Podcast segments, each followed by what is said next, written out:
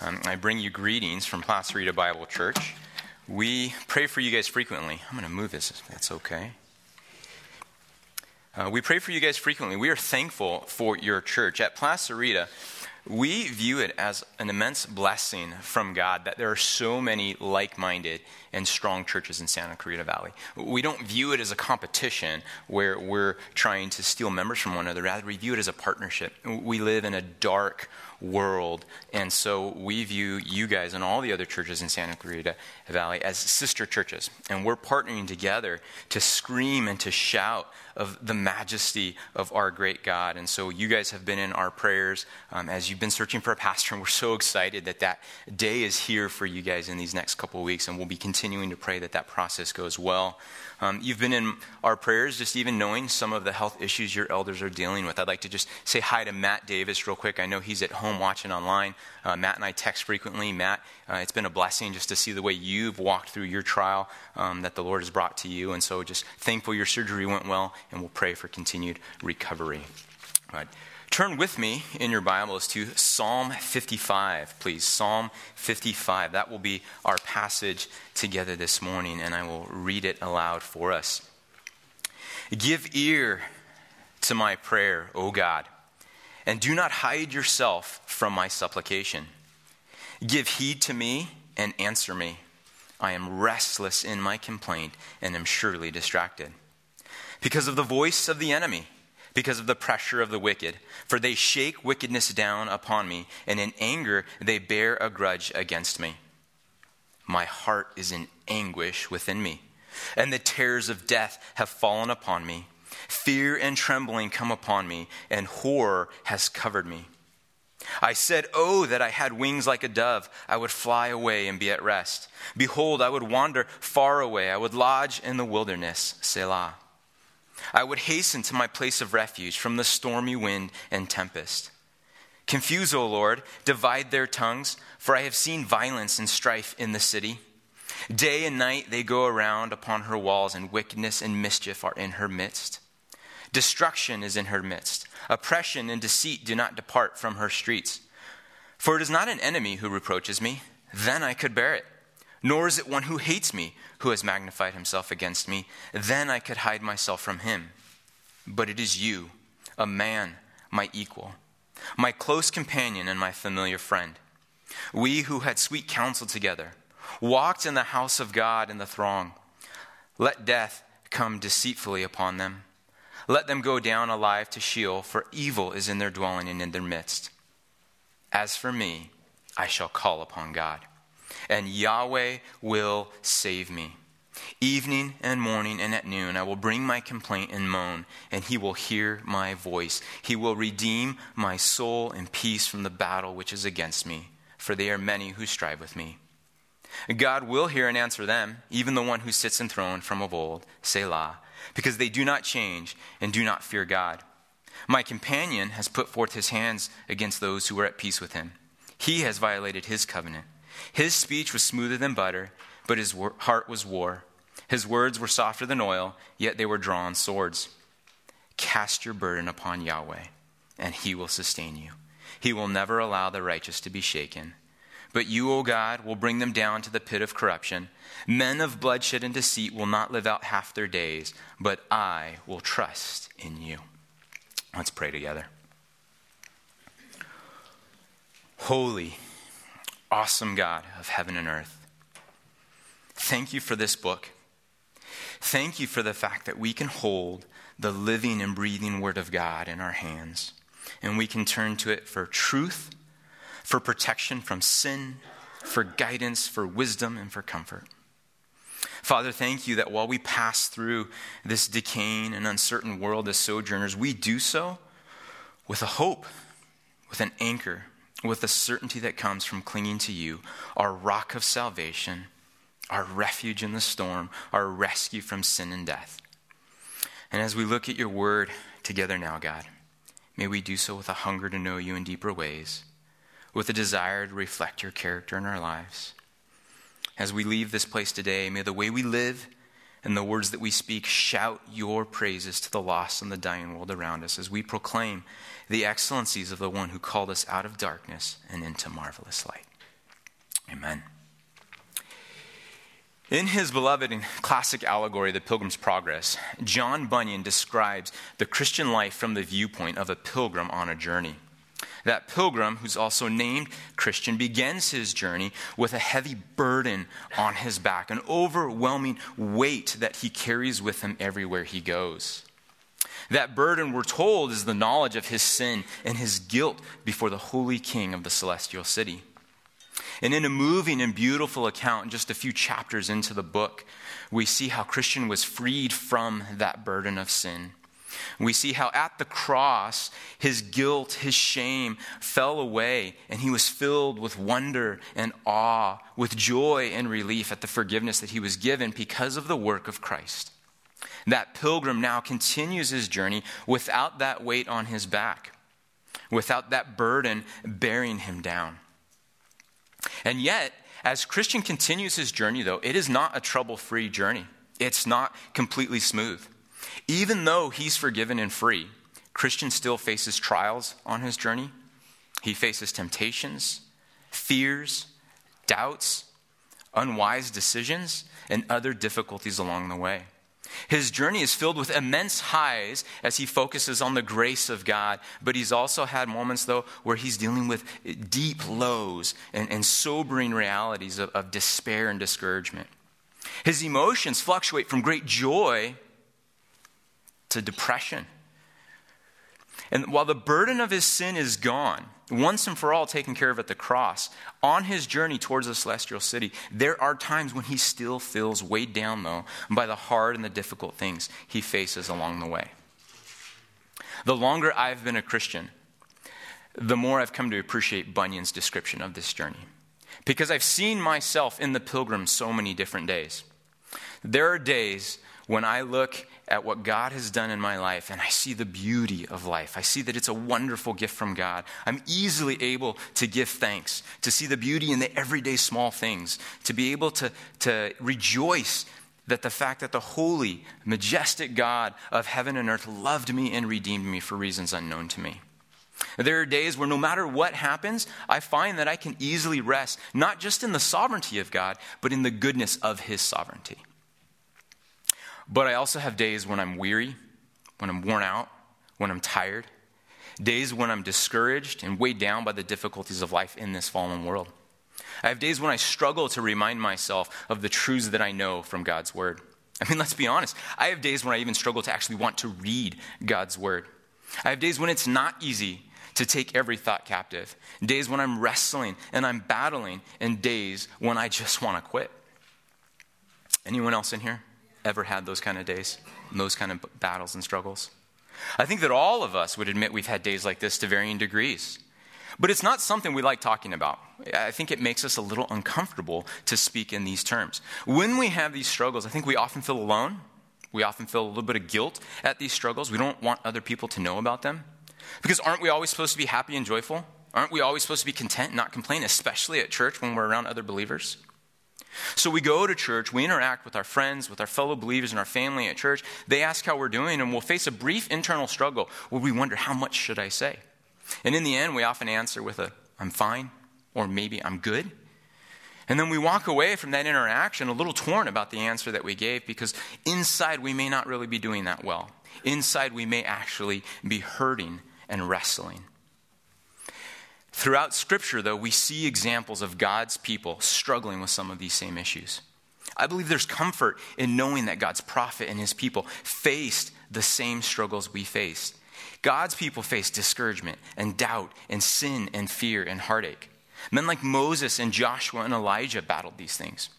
Hannah pours her heart out to the Lord because it's aching and about to break in 1 Samuel chapter 1. Paul cries out to God about his trial and he says, Please take it away because he doesn't want to deal with it anymore. In the book of Psalms, we see the various authors of Psalms poetically capture these same struggles that we deal with in song after song after song. The psalm writer David battled these issues. David, the mighty warrior, faced fears and doubts. David, the military conqueror, dealt with heartache and with despair. David, the king of Israel, the one that God said is a man after my own heart, dealt with being weighed down by life. In multiple Psalms, over and over again, David pours his heart out to the Lord. He expresses his need for God to hear him, to help him, and to answer him as he faced different hardships and difficulties. One of those Psalms written by David is our passage today, Psalm 55. In this psalm, David uses some of his strongest language to describe his hurt and his sorrow. He expresses anger and frustration. He lets the reader know that he's tired and afraid and he doesn't want to deal with life anymore. He just wants to escape it. But in this psalm, we also see that David runs to God. In the midst of his great trial, he preaches truth to himself, and David the shepherd finds rest and comfort in the care of the great shepherd. This morning, I want to look at this passage with you, and I want to ask the question what was it that brought David comfort? What gave him strength when he was weak? And what can we learn from the song that he wrote? We'll break our chapter up into four sections this morning, four sections. Number one, we'll look at David's plea to the Lord. David's plea to the Lord. We'll then look at David's anguish that he shared before the Lord. David's anguish. And then we'll look at David's betrayal, what caused his anguish. And finally, we'll look at David's trust and his deliverance. David's trust and his deliverance. Let's look first at David's plea to the Lord in verses 1 through 3.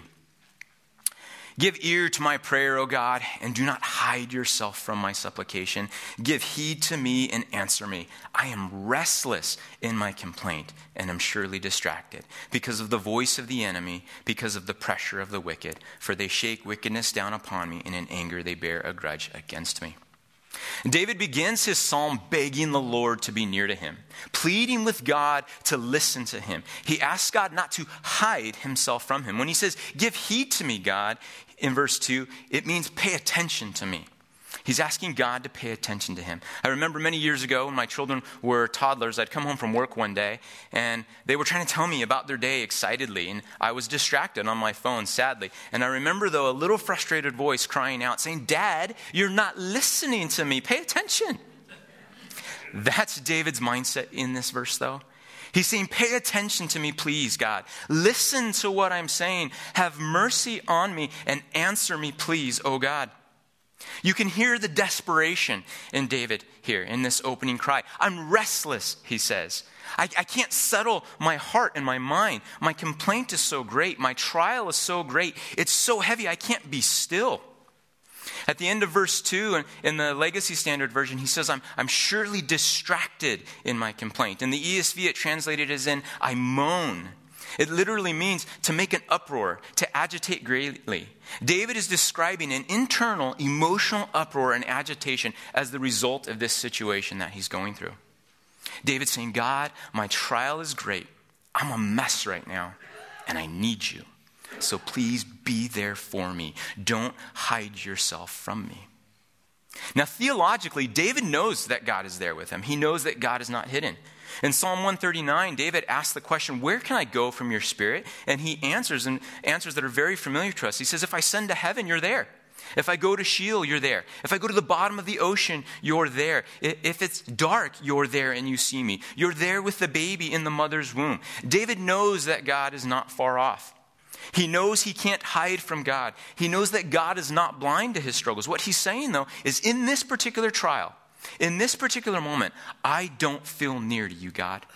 In this moment, I feel like I'm alone and I can't handle it, so I'm begging you to help me, God. In verse 3, he starts to paint a little bit of a, a, broad picture of what he's struggling with. He describes the voice of the enemy holding him down, the pressure of the wicked all around him, shaking wickedness down upon him. His enemy is bringing about personal attacks on him. They're coming after him. That word for noise in verse 3 literally means like a bleeding or a thundering. It's almost this idea that he's saying, God, I can't even think straight because of the noise of the enemy who's coming after me now. So his opening plea is to cry to God, to be near to him. And then he opens up about why he needs God to be near, though. And this is where we'll see David's anguish in verses 4 through 8. David's anguish. My heart is in anguish within me, and the terrors of death have fallen upon me. Fear and trembling come upon me, and horror has covered me.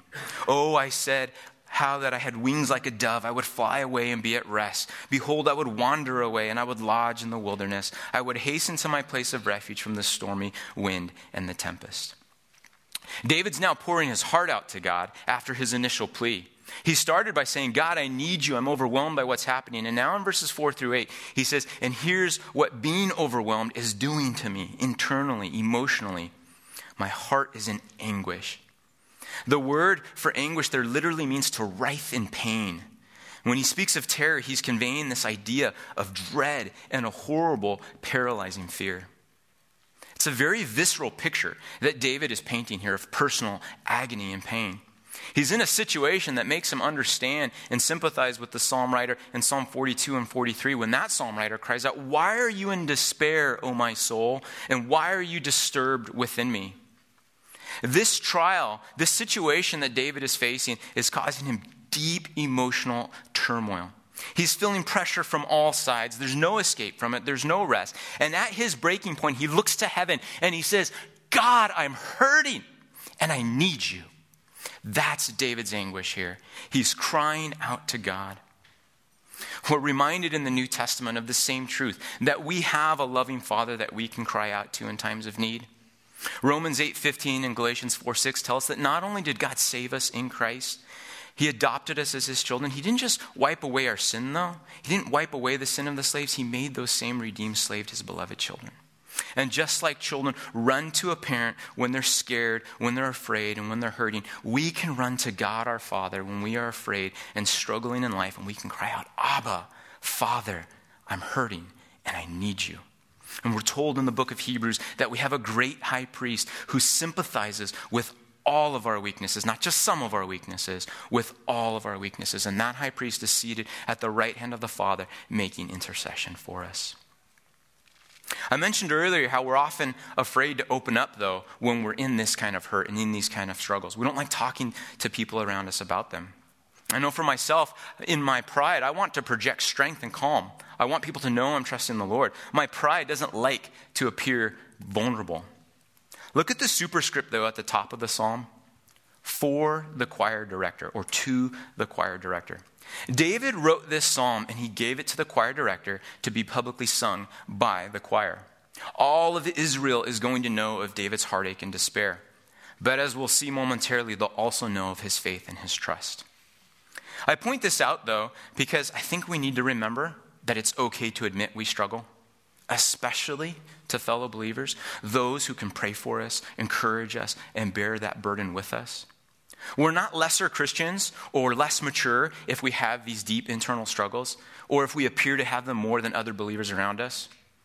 Sometimes I think we need to remind ourselves that a joy filled life and a sanctified life is not one that's without trials and struggles. Rather, it's the one that the trials and the struggles we will face drive us to the Father and grow our trust and our rest in Him. In verses 6 through 8, we see that everything David is dealing with makes him want to run away from it all.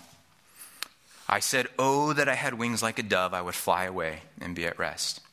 Behold, I would wander far away, I would lodge in the wilderness. I would hasten to my place of refuge from the stormy wind and the tempest. I think that every one of us has had moments like this in life where we just wanted to get away from it all. Moments where we wish we could run away and hide. Maybe it's the result of marital struggles. Maybe it's the result of a rebellious child, a strained family relationship, stress in the workplace, financial difficulties, medical or health struggles, an ongoing battle of sin. Whatever it may be, when we struggle, like David, we need to run to our Father and pour our hearts out to Him. In verses 9 through 15 and also 20 through 21, David now begins to describe what caused his anguish. We see David's betrayal. Confuse, O Lord, divide their tongues, for I have seen violence and strife in the city. Day and night they go around upon her walls, and wickedness and mischief are in her midst. Destruction is in her midst. Oppression and deceit do not depart from her streets. He's describing Jerusalem here, the city that he dwells in. And this, this destruction and this oppression and this wickedness are the result of an enemy. Verse 12 For it is not an enemy who reproaches me, then I could bear it. Nor is it one who hates me who has magnified himself against me, then I could hide myself from him. But it is you, a man my equal, my close companion and my familiar friend we who had sweet counsel together and walked in the house of God in the throng. It literally means we worshiped together in the house of God. Let death come deceitfully upon them, let them go down alive to Sheol, for evil is in their dwelling and in their midst. Verse 20, he describes this individual even more. He says, My companion has put forth his hand against those who were at peace with him. He has violated his covenant. His speech was smoother than butter, but his heart was war. His words were softer than oil, yet they were drawn swords. We see the specific cause of David's anguish and turmoil here. He was betrayed by a close personal friend. Not just an acquaintance or a work friend, not a neighbor or the parent of a kid on the soccer team, not a boss, not a coworker, but by someone near and dear to him. Someone who was a close compassion, someone who he worshiped in the house of God with, someone he took counsel from, had deep conversations with. David's anguish was caused by the bitter betrayal of someone so close to him that it completely rocked his world. Many commentators believe that this psalm is written during the time when David's son Absalom was attempting to overthrow his father and steal the throne. We read about that in 2 Samuel 15. We can turn there and just look at some of what's happening during this time in David's life. Absalom was David's son who already had had a bit of a strained and a tenuous relationship with his father. One of David's other sons had uh, physically dishonored Absalom's sister. Absalom didn't feel that David had handled that situation well, so he took it upon himself and he killed his half brother. He killed that son. That caused a rift in David and Absalom's relationship. Absalom fled, but after a period of time, uh, through counsel from David's counselors, Absalom was allowed back into the city, but then there was a period of a couple years where he still had no interaction with his father. Eventually, they did restore their interaction and their fellowship. But imagine that rift there, though. Imagine navigating that family relationship. Well, now in 2 Samuel 15, we see that Absalom's returned, and now he's setting himself up to take the throne and to steal it from his father. In the first few verses of chapter 15, we read how he goes about secretly amongst the people of Israel, and he sets himself up as a judge who's going to better be able to solve their problems than his father. And we read in verse 6 Thus Absalom did to all of Israel who came to the king for judgment, so Absalom stole the hearts of the men of Israel.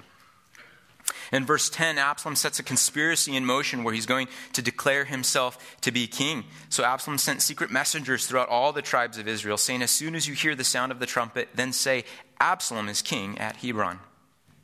In verses 12 and 4, through 14, we see that Absalom then steals one of his father's close counselors and confidants. And while Absalom was offering the sacrifices, he sent for Ahithophel, the Gilonite, David's counselor from the city of Giloh. And the conspiracy grew, and the people with Absalom kept increasing. And a messenger came to David, saying, The hearts of the men of Israel have gone after, after Absalom. Then David said to all his servants who were with him at Jerusalem, Arise and let us flee, or else there will be no escape from us from Absalom. Go quickly, lest he overtake us quickly and bring down ruin on us and strike the city with the edge of the sword. In verse 16, we see this close, I'm sorry, chapter 16, we see this close friend of David's, Ahithophel, who's now giving counsel to Absalom to not just steal the throne, but to embarrass and to degrade his father. Verses 20 through 23, we see then Absalom said to Ahithophel, Give counsel, what shall we do? And Ahithophel said to Absalom, Go into your father's concubines, whom he's left to keep the house, and all Israel will hear that you have made yourself a stench to your father, and the hands of all who are with you will be strengthened. So they pitched a tent for Absalom on the roof, and Absalom went into his father's concubines in the sight of all Israel. Verse 23 Now in those days, the counsel that Ahithophel gave was as if it was one consulting the word of God. So was all the counsel of Ahithophel esteemed, both by David and by Absalom. So while in Psalm 55, David is specifically referring to this one particular friend and counselor who betrayed him, 2 Samuel gives us more detail into who this person was and what David is facing at this time. He's not just dealing with the betrayal of this friend, he's also dealing with the betrayal of his own son. His own son Absalom, who'd already murdered one of his other sons, is now out to get his father. David knows there can't be two kings on the throne, so he knows that Absalom is not just trying to steal the throne, but in order to get it, Absalom's going to have to kill him. David is betrayed by his own people. His own people are following Absalom and willing to kill their king. David has to flee the city that he loves. David has to take his family, who he also knows is in danger, and try to protect them. He's betrayed. He's in danger from his own people. He has to flee his home. And on top of all of this, his close confidant, his counselor, his dear friend abandons and betrays him to join Absalom's cause. Perhaps there's a chance that David saw this coming with Absalom. They already had this strained, tenuous relationship. Absalom's already shown a willingness to murder a family member. Maybe at some point, David did get word that, hey, your son's doing this, he's undermining you. So maybe he did see that coming. But to have Ahithophel betray him, to have his close confidant and counselor betray him, turn on him, I don't think David saw that coming. I think it blindsided him. So now, as we go back to our passage in Psalm 55, we have a little bit more insight into David's trial and what's weighing on him and his prayer in Psalm 55. His description in verses 9 through 11 of the violence and the strife in the city make a little more sense now, because now we see he's fleeing Jerusalem. And if we continue to read in 2 Samuel 15 and 16, we see that as he fled, all of a sudden, more and more people are raising their voices against him. In fact, there's one guy throwing rocks at him and cursing him as he's leaving. So there's turmoil in the city that he describes in Psalm 55. When he describes in Psalm 55 confusing their counsel, making the counsel foolish, now we can see in 2 Samuel, he specifically prayed to the Lord and he said, Lord, make Ahithophel's counsel foolish, cause it to divide them. And that's where, again, we see that little bit of an insight into what's truly weighing on David. He's facing death in this moment, not just for him, but for his family and his friends who fled with him. He's facing bitter betrayal from all around him. He's facing uncertainty about the future. He's facing the prospect of either having to kill his own son or having that son kill him. And in the midst of all this, I also believe that the words spoken to David by Nathan the prophet when he rebuked David for his sin with Bathsheba are ringing in his ears. In 2 Samuel 12, after David's sin with Bathsheba, after he killed Uriah, her husband, Nathan comes to him and Nathan rebukes him. And David repents, but there's still consequence to that sin. There's forgiveness, there's restoration, but there's still consequence. And in chapter 12, verses 10 and 11, Nathan says to him, Now therefore, the sword shall never depart from your house, because you have despised me and have taken the wife of Uriah the Hittite to be your wife. Thus says the Lord Behold, I will raise up evil against you out of your own house. And I will take your wives before your eyes and give them to your neighbor, and he shall lie with your wives in the sight of this son that prophecy given by Nathan is now coming true right before David's eyes. So, in the midst of everything that he's dealing with, in the midst of the fear, in the midst of the betrayal, he's also reliving his past sin. He knows he's been forgiven, but the consequences of that sin are now crashing down all around him. And this is pressing on him from all sides now. And there's no escape from it. Is it any wonder he wanted to run away from it all? Any wonder he wanted to flee? Our struggles may not take on the same form as David's. We may not be facing death or having to flee our homes. But at some point in each of our lives, each one of us has felt betrayed by someone, maybe even someone close. Each one of us has faced the consequences of our sin each of us have faced trials and difficulties, some that may have been caused by our own unwise decisions, but others that weren't caused by unwise decisions. They're brought there by the providence of God, but we don't know why we're dealing with them or going through them. We've each lost loved ones. We've been hurt in friendships and in relationships. We've struggled with physical ailments. Whatever the cause, every one of us has been or will be in anguish and hurting at some point in our lives. And in those moments, we will be looking for comfort and strength. So let's move on to our final point. Let's see what brought David comfort and strength during his time of anguish.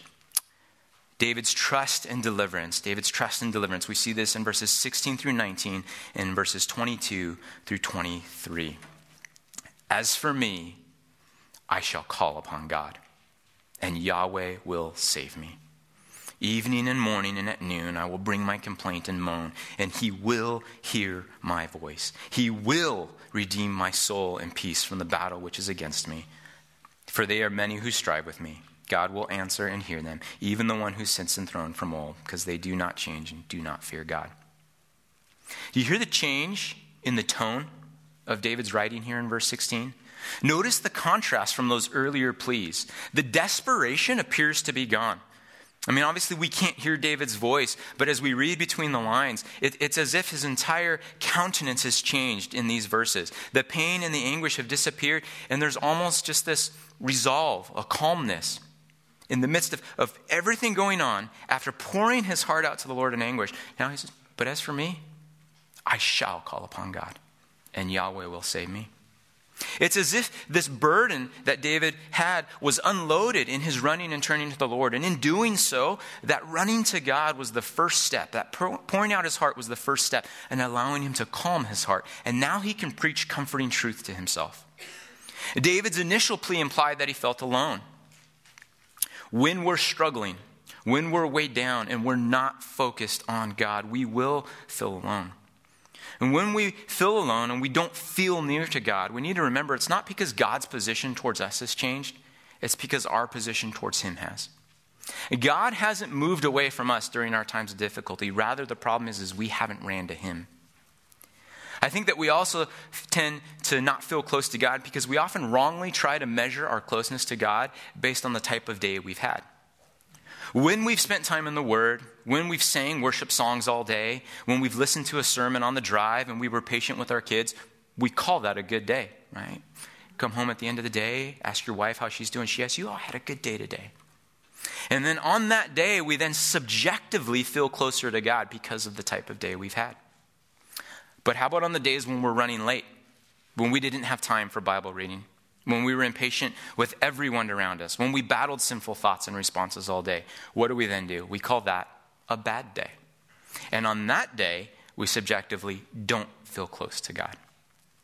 And the truth that we need to remember in that moment, though, is that on my best of days, God looks at me and he sees Christ. God looks at me and he sees his beloved son. He sees my debt of sin was paid at the cross, and he sees Christ's perfect righteousness imputed to me. And on my worst of days, God looks at me and he sees Christ. He sees his beloved son. He sees my debt of sin was paid at the cross, and he sees Christ's perfect righteousness imputed to me. God is steadfast and faithful towards us. And we feel, when we feel alone, it's because we're trying to handle life alone. It's because we're not running to God. We're not acknowledging our desperate need for Him, living utterly dependent on Him. And when we can do that, His strength is then magnified in our weakness. As for me, I shall call upon God, and Yahweh will save me. Evening and morning and at noon I will bring my complaint and moan, and he will hear my voice. He will redeem my soul. In David's initial plea, he's begging for God to hear him. Now he's declaring with confidence that God will hear him, God will answer him, and God will deliver him. In verse 17, we see he still has this complaint. It hasn't completely gone away. He's still experiencing turmoil, his moaning, but he says, I'm going to bring it before the Lord in the morning, during the day, at night. He's constantly running back to God and asking God for help. He's confident now because he's turning to the Lord in God's deliverance and God's sovereignty over this situation. Where did this sudden burst of confidence come from, though? We see the switch in David's perspective in this chapter, where he's crying out, desperate here. Now he's boldly proclaiming that God's going to deliver him. But we don't necessarily see what actually caused that switch. I believe that when David took his eyes off himself and his circumstances and he fixed his gaze upon God, that's when he was able to remind himself of who God was. And the truths of who God was brought David comfort and confidence in his trial. I believe that David's theology of God, his knowledge of God, his understanding of God's character were what changed David's perspective. The truths that he knew, he preached to himself, and he became the rock upon which David found peace. In his book, The Knowledge of the Holy, A.W. Tozer starts chapter 1 with this opening phrase What comes into our minds when we think about God is the most important thing about us. I'll say it again. That quote has been burned into my mind from the first time I read it, and I, I often turn back to it. But what comes into our minds when we think about God is the most important thing about us. Because what comes into my mind when I think about God, whether it's a high view or a low view, will dictate my interactions with Him. It'll dictate my dependence upon Him, my trust in Him, and my affection toward Him. If I have a high view of God, my dependence on Him is going to be higher. My trust in Him will be deeper. My affection toward Him will be stronger. If I have a low view of God, though, or let's even just say a middle of the road view of God, I'll be tempted to trust in myself more. I won't want to be as dependent upon Him. I'll have less of a desire to praise and to exalt him. I'll be tempted to rest in my own abilities and in my own wisdom more. If I see myself as stronger than I actually am, I will not be able to see God as strong as he actually is. So, to have this high view of God, I need to have a knowledge of God, though. A high view of God is rooted in a knowledge of God. And this knowledge of God is not merely knowing facts about God. Growing up as a kid in the 80s and, and 90s, I knew a lot about Michael Jordan. I was a basketball fan and I liked to watch him play. And I could tell you what his stats were, and I could tell you stories about him and anecdotes that I heard. I knew a lot about Michael Jordan, but I didn't know Michael Jordan. I'd never met him, I'd never had a conversation with him, I didn't know what he was like. And I think sometimes we treat our knowledge of God that same way. We know a lot of facts about God. We can tell stories and anecdotes about God, but do we know God deeply, personally? John 17, 3, Jesus said, This is eternal life, that they know you. Our salvation is about knowing God. Not just facts about him, but who he is. What are his attributes? What are his characteristics? What is he like? And then we dwell upon those things and we worship him as a result. In Exodus 33 and 34, Moses says to God, God, I want to know you more that I may find favor with you. So tell me who you are. Show me your ways, he said, so that he could know you more. And God said to him, Moses, you want to know who I am? I am going to reveal myself to you, and I don't want to downplay what Moses saw because we can't begin to imagine that. But what Scripture highlights is not what Moses saw, it's what Moses heard.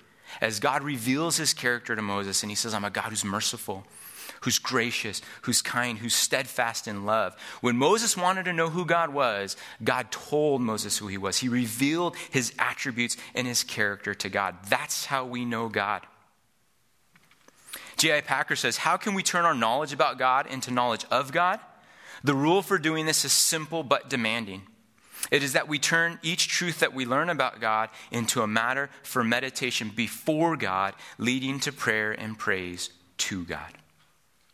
Let me ask you what comes to your mind when you think about God?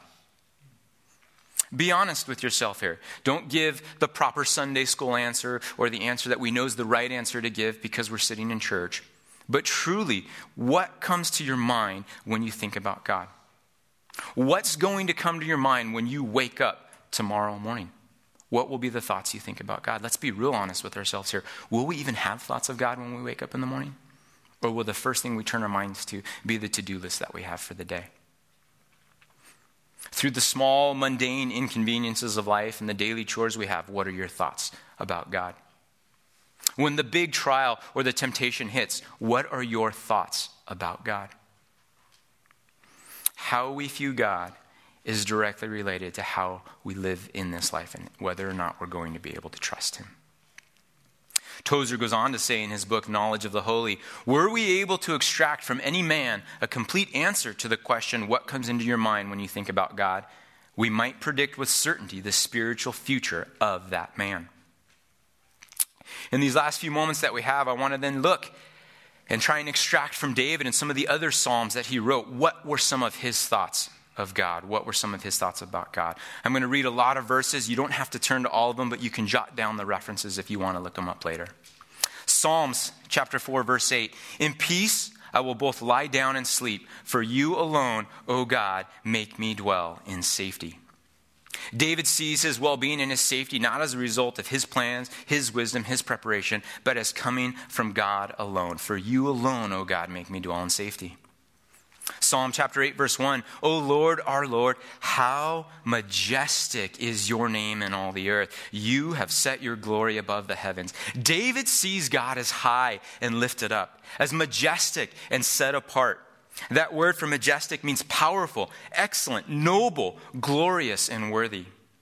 Like Moses in the song that the people of Israel sing in Exodus 15, verse 11, when they're delivered from the Red Sea There is no one like you, God, majestic in holiness, awesome in deeds. That's how David views God.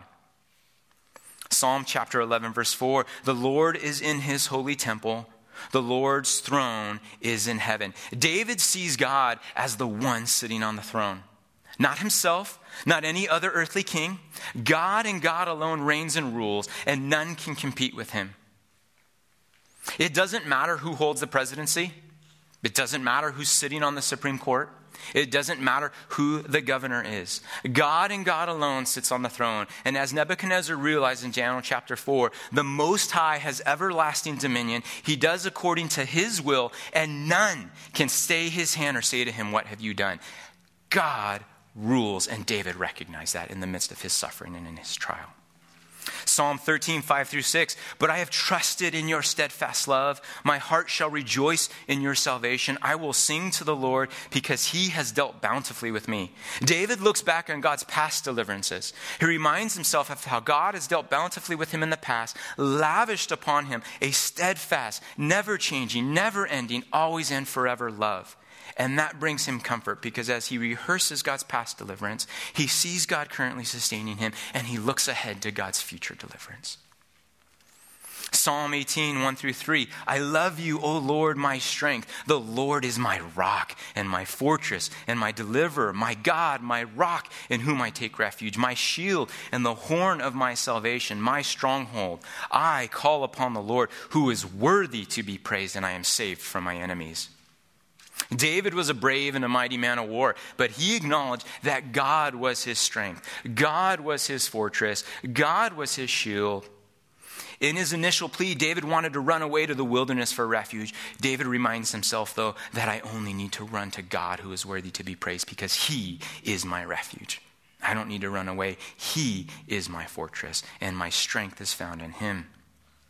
Psalm 18:6 In my distress I called upon the Lord. To my God I cried for help. From his temple he heard my voice and my cry to him reached his ears. David reminds himself that God does indeed hear him. So in Psalm 55 he starts saying please hear me God and then he remembers God does hear me though in my past distress so I know he's listening now. Psalm chapter 20 6 through 7 Now I know that the Lord saves his anointed. He will answer him from his holy heaven with the saving might of his right hand. Some trust in chariots and some in horses, but we trust in the name of the Lord our God. David knows that deliverance is not based on the size of an army, the weapons they possess, the odds that they face, but is determined by God and God alone, and that's who he chooses to trust. Psalm 31, 3 through 5. For you are my rock and my fortress, and for your name's sake you lead me and guide me. You take me out of the net that they have hidden for me, for you are my refuge. Into your hand I commit my spirit. You have redeemed me, O Lord, faithful God. Psalm 32:10 Many are the sorrows of the wicked, but steadfast love surrounds the one who trusts in the Lord. Psalm 36, 5 through 7. Your steadfast love, O Lord, extends to the heavens, your faithfulness to the clouds. Your righteousness is like the mountains of God, your judgments are like the great deep. Man and beast you save, O Lord. How precious is your steadfast love, O God. The children of mankind take refuge in the shadow of your wings. Time and time again, David comes back to God's steadfast love and faithfulness to his children. That's what brings him comfort. Psalm 40, verses 1 through 3. I waited patiently for the Lord. He inclined to me and heard my cry. He drew me up from the pit of destruction, out of the miry bog, and set my feet upon a rock, making my steps secure. He put a new song in my mouth, a song of praise to our God. Many will see and fear and put their trust in the Lord. Psalm 40, verse 11. As for you, O Lord, you will not restrain your mercy from me. Your steadfast love and your faithfulness will ever preserve me. Psalm 51, 1. Have mercy on me, O God. According to your steadfast love, according to your abundant mercy, blot out my transgressions. David knows that God is a gracious and a merciful God, extending forgiveness to his children. He's felt the weight of his sin, and he knows that God is a God who ransoms and redeems undeserving sinners. In all of these passages here, which were all Psalms written by David, we see that David has a high view of God. He praises God over and over for his care, his love, his provision, his mercy, his grace. In each of these Psalms, David's proclaiming one or more of God's attributes and articulating who God is.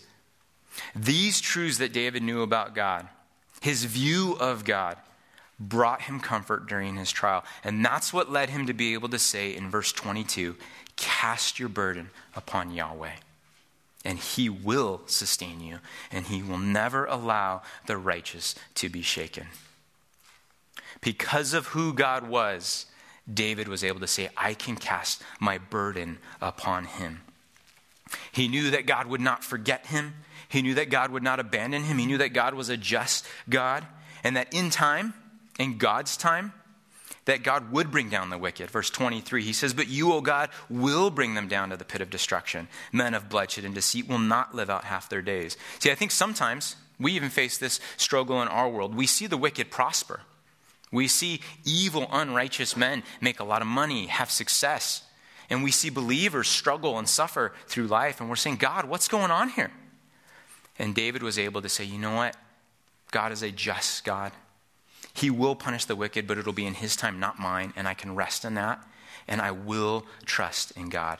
In running to God and reminding himself of who God is, David was able to calm his weary heart to cast his burden on the Lord, he was able to say, It doesn't matter what's going on in my life, God's got this.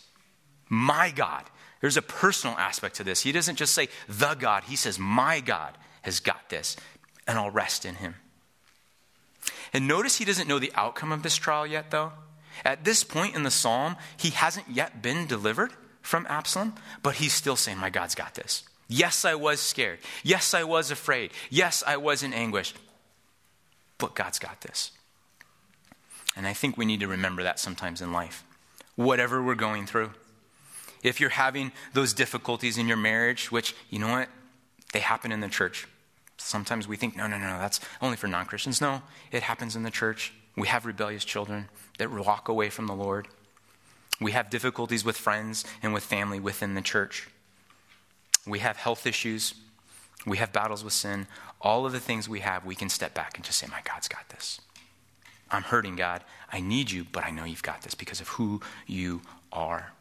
David's strength, his comfort, his balm for his hurting soul was his knowledge of God and the relationship that he had with God.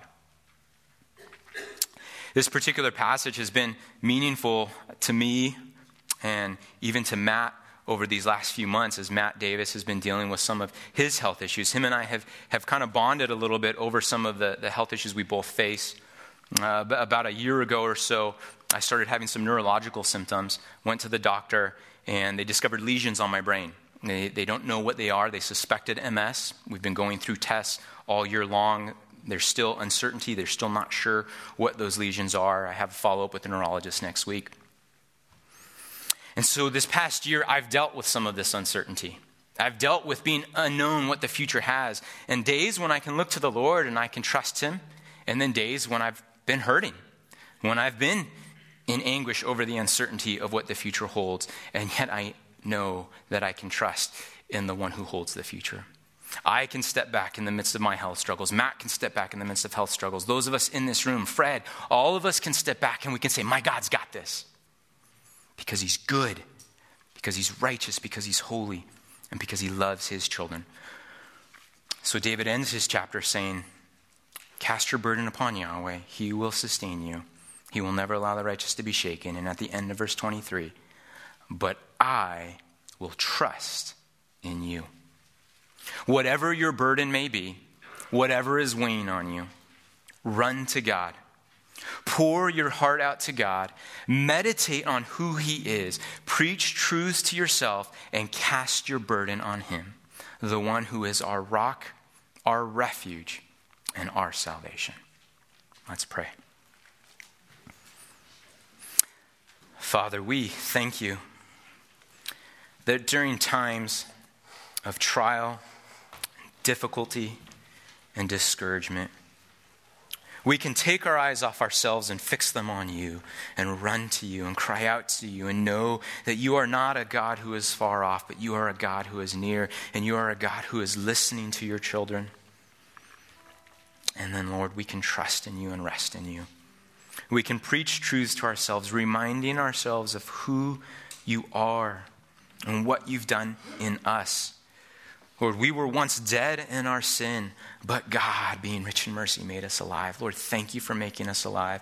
And Lord, we can trust that if you had the power to make our dead hearts alive, you also have the power to see us through every difficulty and trial that we face in life. So, Lord, help each of us not to want to run and hide and flee, but to run to you, our rock, our refuge.